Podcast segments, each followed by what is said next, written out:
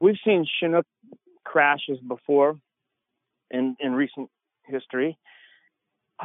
We were so okay with the idea because we had something else to fall back on, and that was the fall chum.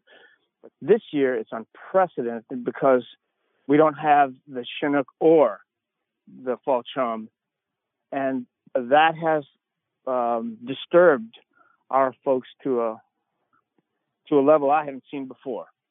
Ben, are there other river or tributary opportunities close enough that could help people uh, get fish in other places, or is is it just not possible? Well, like my family, instead of uh, when we go to fish camp, uh, instead of setting the salmon net out there in the the mainstream, uh, we're starting to go into the the back sloughs for whitefish and pike. That is a, another source of protein of food. I guess pound for pound, it's uh, it's a tremendous exertion of energy. but that's what it is, and that's what we're going to do. A lot of folks up and down the the Yukon um, are doing similarly. If folks don't get a moose, which uh, you know is very difficult, they're going to be staring into October with nothing in their freezers, and that's I think that scares a lot of people.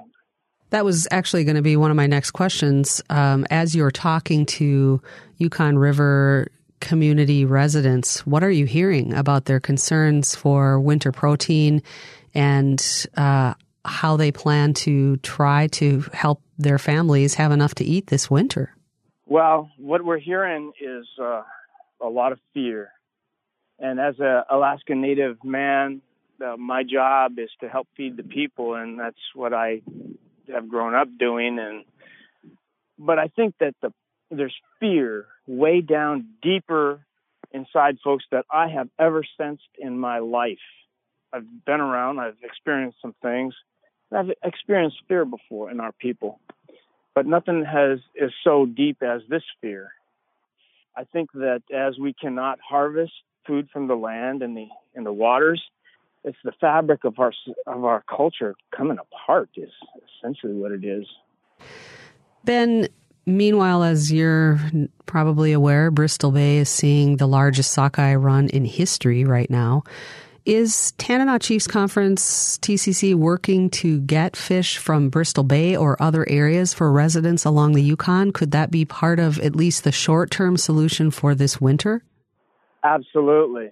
And um, we're looking at um, all options in front of us.